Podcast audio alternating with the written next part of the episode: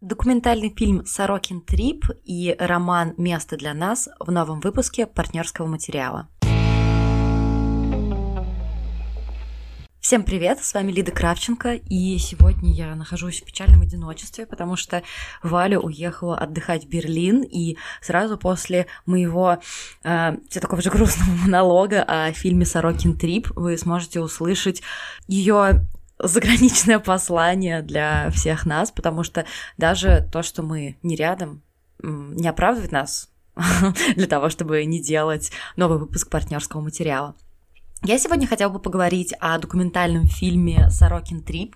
Мне вообще всегда очень обидно за документалистику. Я как-то чувствую перед ней, ну, не знаю, неответственность за свою вину какую-то, что ли, потому что игровое кино, несмотря на то, что документальное, документальные фильмы сейчас пользуются все больше популярностью, игровое кино, по крайней мере, в России просто несравнимо несравнимо больше смотрят, и, возможно, это не совсем справедливо.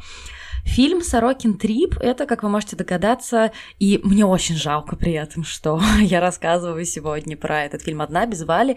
Это первый документальный фильм о писателе Владимире Сорокине.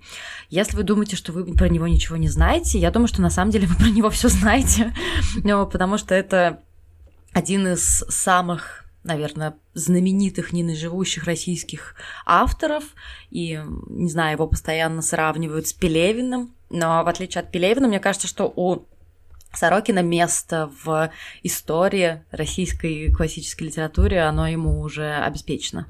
Мы знаем Сорокина как автора знаменитой нормы, как автора Дня опричника, очереди, метели и множество других романов.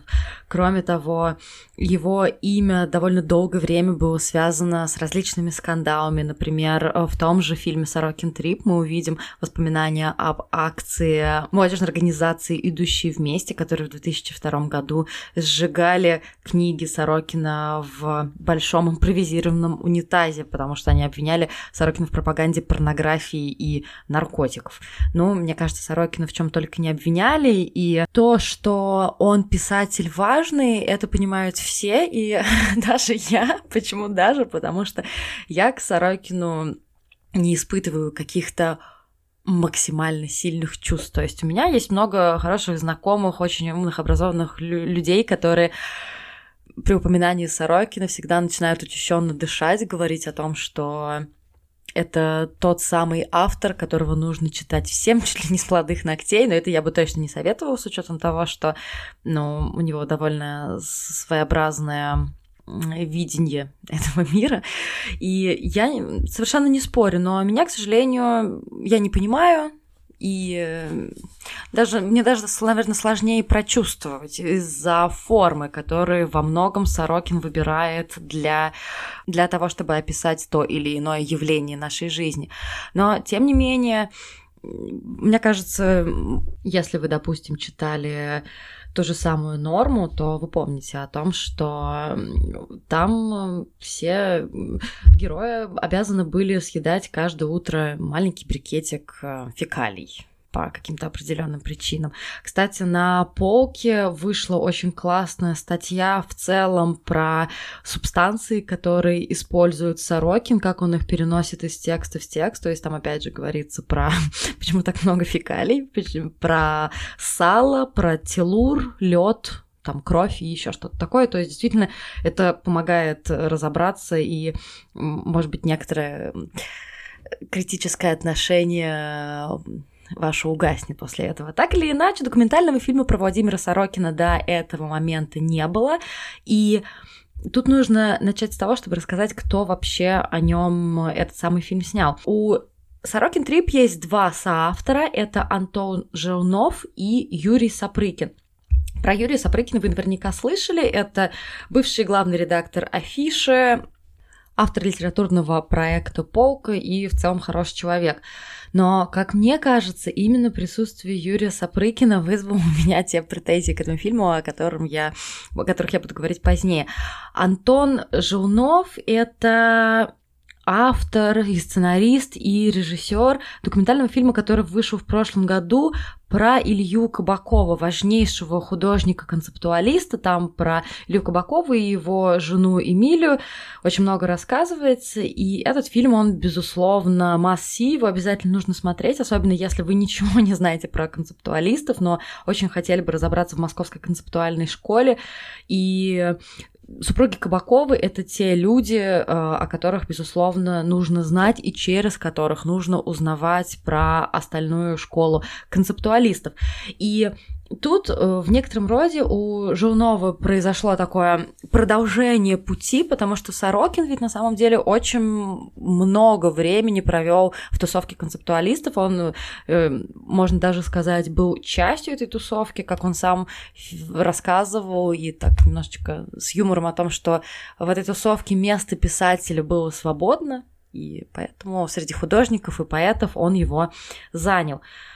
Э, почему Давайте сначала, сначала начнем с хорошего. Почему в целом стоит обратить внимание на этот фильм, почему вообще стоит его смотреть?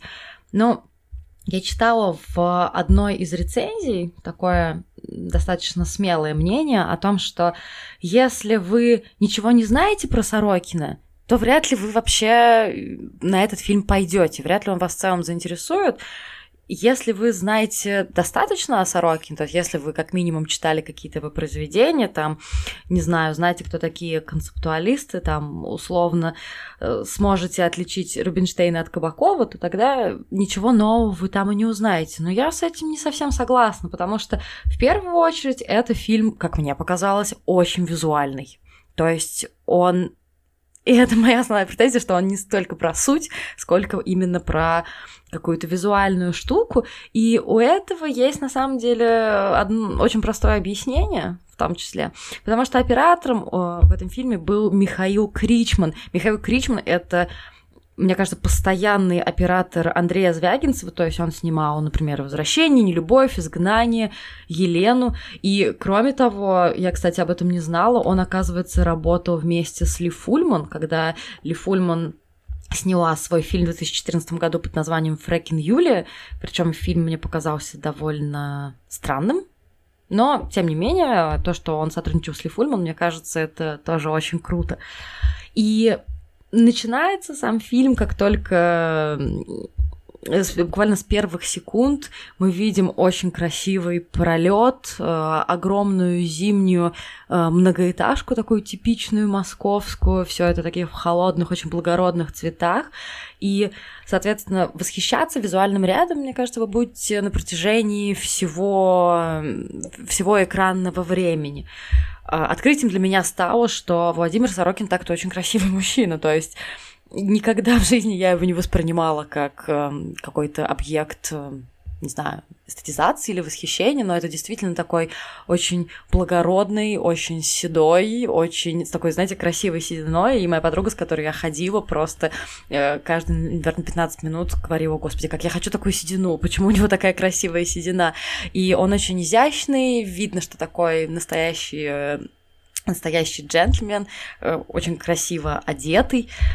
Но абсолютно не покидало меня ощущение о том, что он не честен со мной, но и с другой стороны, до чего он должен был, потому что он же сам в своем интервью, по-моему, Афиши Дейли признавался о том, что ну ни в каком фильме человек ничего сокровенного о себе не расскажет, и Сорокин Трип это не исключение. В тот момент, когда я поняла, что максимум, что я смогу получить из Сорокина из этого фильма, это посмотреть, как он обнимается с деревьями и гуляет по заснеженному Берлину, я именно тогда переключилась полностью на визуальный ряд, и мне очень понравилось, что там, например, есть эм, такие анимированные вставки, какая-то коллажная история из его старых фотографий, это тоже все выглядит очень классно и очень интересно. И проблема для меня была основная в том, что это всегда очень сложно для меня было определить, э, что такое документальный фильм, где грань с игровым кино, потому что для меня документальное это что-то все-таки больше из школы Марины Разбежкиной, то есть когда ты знакомишься с своим героем, ты проводишь с ним очень много времени, безотступно, и следишь за ним буквально практически во всех моментах его жизни.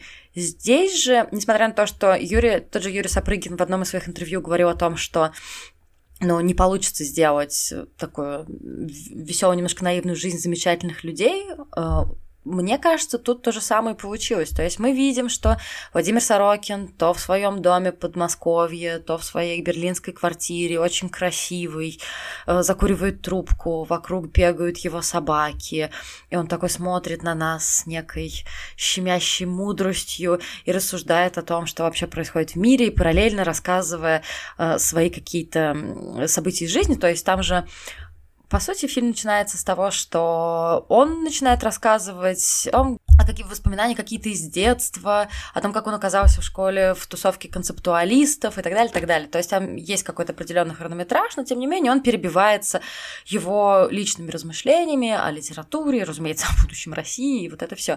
И вот он сидит, такой прекрасный, э, с прекрасными кольцами, потрескивает огонь в камине.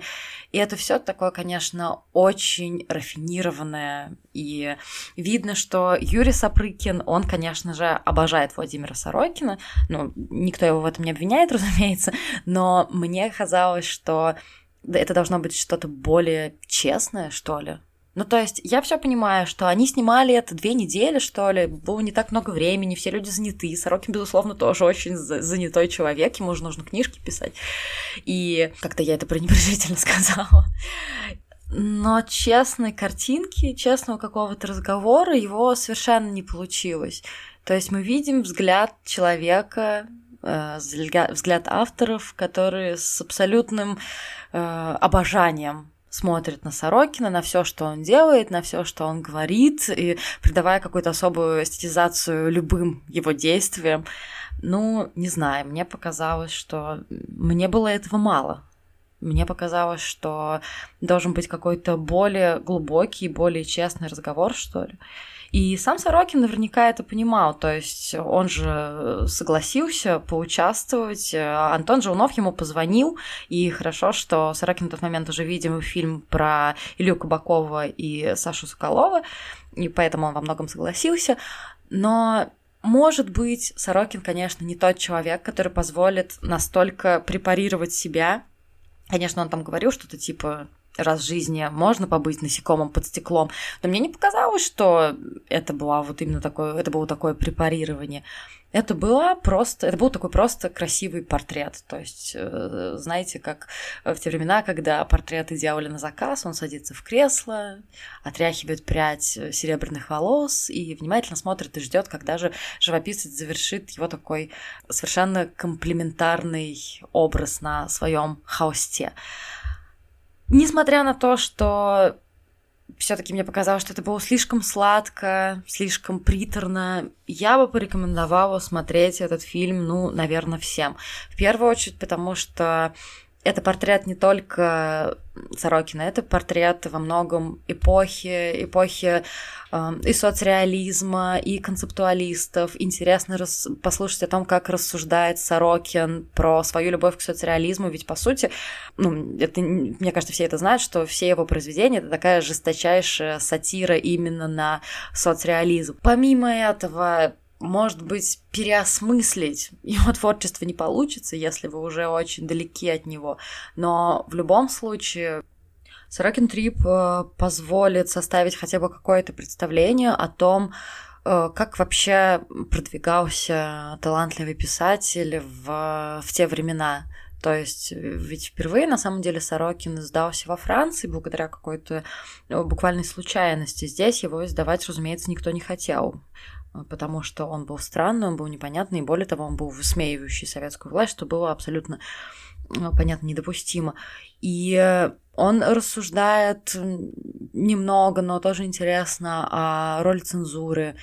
Но мне-то, конечно, хотелось, чтобы он больше рассказал про самого себя, о том, какой он человек, о том, как вообще, как происходит процесс написания книг и все прочее. Но это, наверное, настолько личная штука, что не знаю. Ну, ладно, он, он уже обозначил то, что он не хочет и не может быть кристально честным. Кстати, я ходила на Сорокин Трип а, с еще одним человеком, который совершенно и невозможный фанат Сорокина, и он сказал, что фильм полное говно.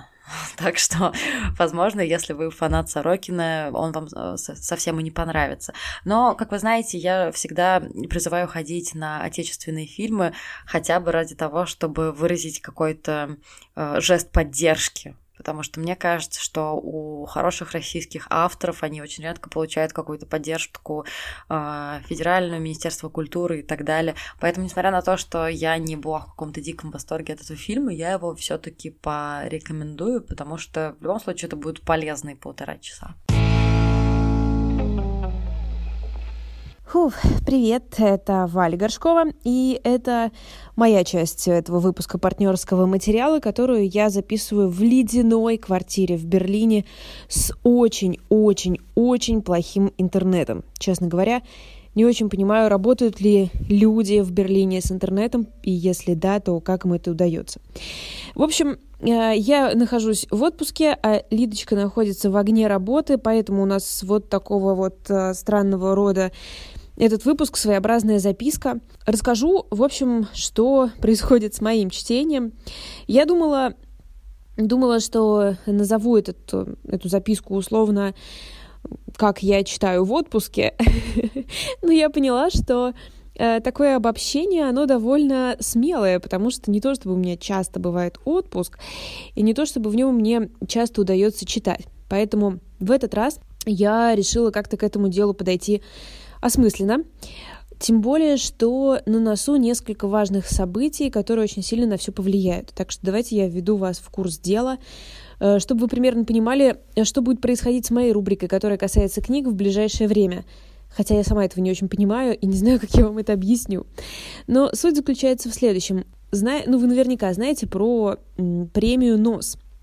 Новая отечественная словесность, современность, премия, которая вручается фондом Прохорова. И у этой премии есть подпремия региональная, это «Волгонос». И она вручается в Нижнем Новгороде, там тот же лонглист, который потом сокращается до своего шорт-листа и которого, из которого потом выбирается свой победитель. В прошлом году им был Пелевин.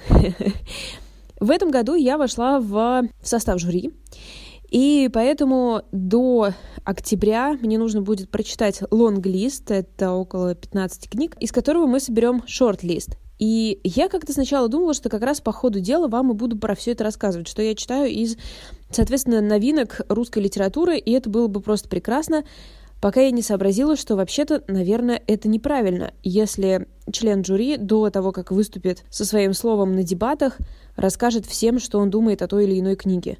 Почему эта идея не пришла мне раньше в голову?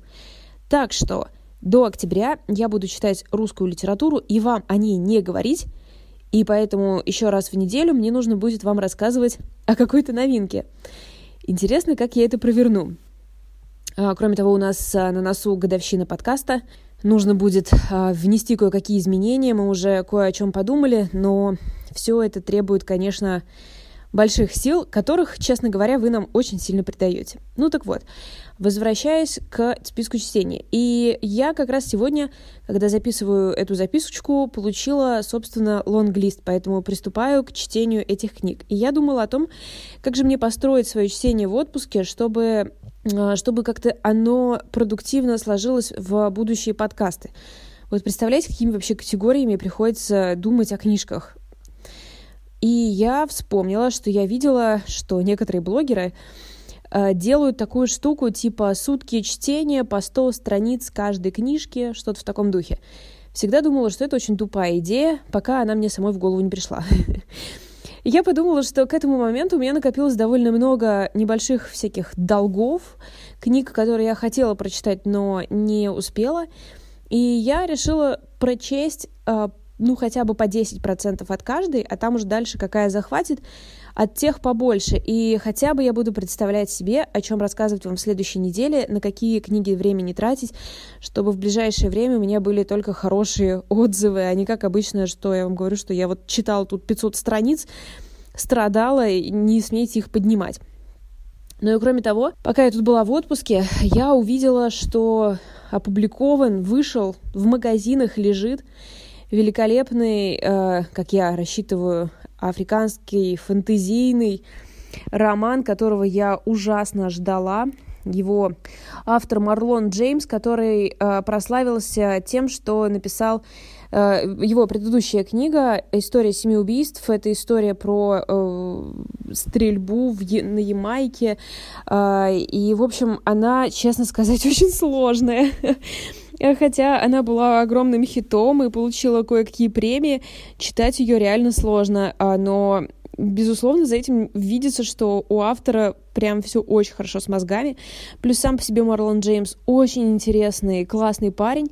И вот он выпустил своего черного леопарда рыжего волка. Тут такие сравнения везде. Вы можете в аннотациях увидеть, что это африканская игра престолов, например. Всякое в таком духе. Но я уверена, что это, конечно, как всегда, какой-то Странное обобщение. Издательство «Фанзон» ее выпустило. Очень красивое оформление. Очень. И я страдаю, что не могу прямо сейчас бежать в магазин и ее купить там.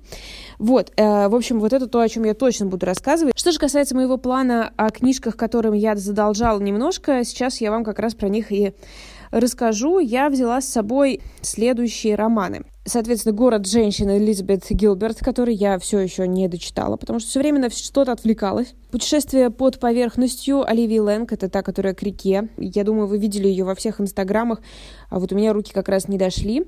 «Глиняный мост» Маркуса Зусака. Э, я выкладывала отрывок этой книжки в инстаграме у нас, и он всем ужасно понравился. Я сейчас расскажу немножко.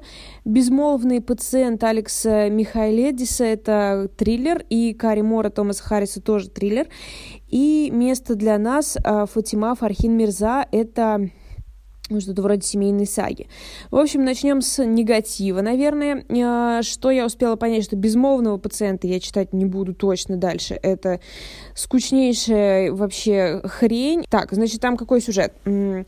Художница убивает своего горячо любимого мужа и после этого рисует свой автопортрет, после чего не произносит ни слова на протяжении многих лет и никогда не объясняет ни суду, никому, почему она это сделала. И молодой психиатр решает, что он сейчас ее разговорит и, в общем, отправляется ее спасать. И вроде как, наверное, намек на то, что она, может быть, его не убивала или есть какие-то особые причины, чтобы она это сделала. А, но написано как-то прям тухло и не знаю, в чем дело. Короче, дешево очень читается эта книга. И помните, что я говорила, что с триллерами пора завязывать? Ну и вот. И я не завязала, и пожалуйста. Еще один я даже не знаю, Кари Мора это триллер или нет. Посмотрим, как ее здесь, э, да, психологический триллер. Томас Харрис. Вы знаете Томаса Харриса, он придумал Ганнибала Лектора. И последние 13 лет он ничего не издавал, ничего не делал, сидел в своем замке э, со своими странными домашними животными и писал вот этот вот роман, который называется «Кари Мора». История заключается в том, что Кари Мора — это девушка из Колумбии, по-моему, молодая, невероятно, естественно, прекрасная, э, сидит в особняке в Майами и охраняет его. Ну, в общем, там типа прибирается. Особняк, по э, легенде, принадлежал раньше Пабло, Пабло Эскобару, и типа он там закопал золото. И очень многие люди хотят это золото получить и э, завладеть им, вот, но им мешает прекрасная стражесса Каримора. Э, я не сомневаюсь, что Томас Харрис вообще человек с очень интересной головой. И, насколько я понимаю, он немножко стесняется того факта, что он придумал такого страшного Ганнибала Лектора, и люди думают, что ну, типа, а как тебе вообще пришло в голову придумать такого чувака? Вот, и поэтому, видимо, Кари Мора — это такое его э, попытка придумать что-то новое. Но, честно говоря, я дошла там, может быть, до четверти книги, и и пока это очень скучно и неинтересно. Я не знаю, буду ли я продолжать. Может быть, если кто-то из вас ее будет читать, потому что это все-таки хит, вы бы нам написали и вообще сказали, стоит ли э, тратиться. Ну, просто, конечно, к Томасу Харрису очень большой, есть запас уважения, и думается, что, наверное, ну уж, наверное, бы он фигню полную не написал. Но, может быть, и написал. «Глиняный мост». А, Маркуса Зусака. Это а, история братьев, которые живут без родителей, сами по себе, и однажды к ним заявляется отец, который, который когда-то там бросил их, и он хочет, чтобы сыновья построили с ним мост. И вот соглашается один мальчик, и они, э, в общем, видимо, строят мост. До этого я еще не дочитала. А, надо сказать, что тут очень-очень интересный язык. Такой весь какой-то на ассоциациях, на обрывках фраз. Сначала, когда вот в такой язык погружаешься, он может раздражать. Но я не знаю, может быть, у вас такого не бывает, у вас есть полное доверие к автору, но у меня такое иногда случается. Вот, но потом он очень классно э, раскрывается, и, в принципе, когда ты входишь вот в этот ритм, это, это, в общем, очень приятно. Кроме того, для любителей подростков и их проблем здесь целая куча подростков и целая куча проблем, поэтому в этом смысле может быть интересно. И, наконец, книга, которая пока мне нравится больше всего, и которую я прочитала дальше всех, э, наверное, уже там к половине подхожу, это «Место для нас» Фатимы, Фатимы Фахрин Мирза. Э, это был ее дебютный роман, невероятный успех, э, лучшая книга года, всякие премии. И легенда гласит, что Сар Джессика Паркер основала издание только для того, чтобы издать эту книжку. Это история семьи из Индии, переехавшей в Америку и живущей в своем сообществе. Э, я знаю, что для некоторых вот такие романы про семьи каких-то, ну, не то что нетипичных национальностей, как это правильно сказать, не попсовых национальностей, про которых мы немного знаем. Они тоже иногда отпугивают, но я призываю это презреть, поскольку это очень чувственный, очень классный рассказ о семейных отношениях родителей с детьми, детей друг с другом, какой-то удачной и неудачной любви, обманутых ожиданий. И э, что касается любви, кстати говоря, вот я как-то вам жаловалась недавно, что настоящую книжку про любовь уже не почитаешь, а здесь прям очень много любви. Ну и, наверное, а, основная, ну не основная причина, но важная причина в том, что а, по традиции браки договорные в этой культуре даже и сейчас, и желание нарушить этот договор, конечно, максимально и романтично. Очень интересно про это читать вот даже на таком простом уровне, но эта книга гораздо глубже и прекраснее, и, в общем, это то, что я точно буду дочитывать и в ближайшее время вам подробно рассказывать. Место для нас Фатима Фархин Мирза. Ну и еще здесь я купила э, Салли Руни Normal People, которая у нас выходит в 2020 году, но я просто уже не могла терпеть, потому что Салли Руни — это самый упоминаемый автор, мне кажется, последних лет, э, один из самых успешных. И ужасно-ужасно было мне интересно, что же она там такого невероятного написала, что все сходят с ума. Ждать перевод нет никаких сил, но э, у нас ее в 2020 должен выпустить Синбад, и в переводе кажется Анастасии Завозовой. Ну, то есть все должно быть очень хорошо. А я читаю по-английски довольно медленно и плохо, и пока я продвинулась на пару глав, пока сидела дома одна и могла себе почитать вслух, и хотя бы в это время не отвлекаться на то, какая я классная из-за того, что читаю книжки в оригинале. вот. Вот примерно такой отчет о том, что я трогала немножко в своем э, суматошном отпуске. Э, спасибо, что послушали наш очень странный выпуск, но надеюсь, вы цените, как сильно мы хотели не прерываться на, ни на секундочку. Уже в следующем выпуске все будет полноценно, качественно и с хорошим звуком. Всех обнимаю. Лидочка, привет. Привет.